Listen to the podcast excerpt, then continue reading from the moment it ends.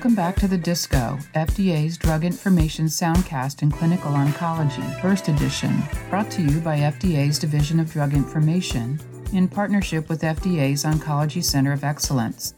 Today, we'll provide another quick update on a recent FDA cancer drug approval. On November 18, 2022, the FDA approved a new Monday, Wednesday, Friday dosing regimen for asparaginase erwinia chrysanthemi recombinant RYWN, brand name Rylaze.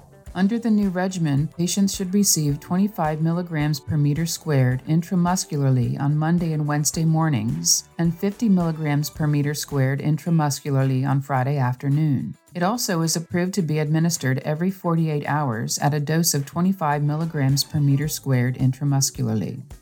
FDA approved Rylaze in June 2021 as a component of a multi agent chemotherapeutic regimen for acute lymphoblastic leukemia and lymphoblastic lymphoma in adult and pediatric patients one month or older who have developed hypersensitivity to E. coli derived asparaginase.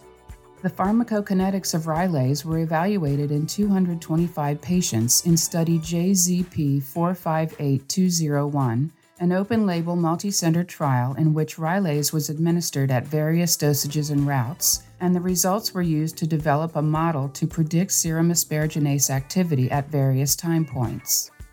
The determination of efficacy was based on a demonstration of the achievement and maintenance of nadir serum asparaginase activity above the level of 0.1 units per milliliter by simulation in a virtual population. The results of simulations predicted that for the Monday, Wednesday, Friday dosing regimen, the proportion of patients maintaining nadir serum asparaginase activity of greater than or equal to 0.1 units per milliliter was 91.6% after the 25 mg per meter squared Wednesday morning dose of Rylaze and 91.4% after the 50 mg per meter squared Friday afternoon dose.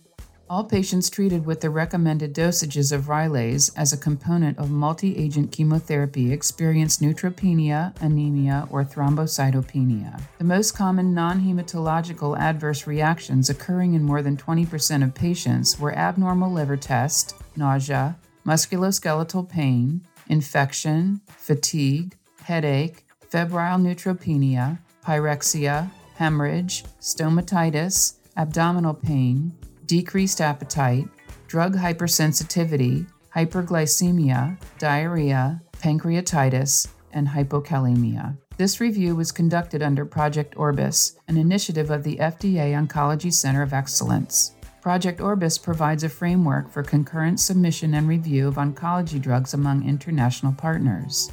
The application reviews may be ongoing at the other regulatory agencies. This review used the Real Time Oncology Review pilot program, which streamlined data submission prior to the filing of the entire clinical application. Full prescribing information for these approvals can be found at fda.gov/drugs at FDA. Healthcare professionals should report serious adverse events to FDA's MedWatch reporting program at fda.gov/medwatch.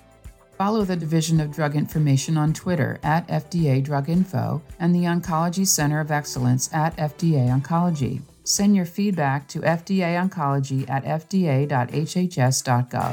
Thanks for tuning in to the Disco Burst Edition.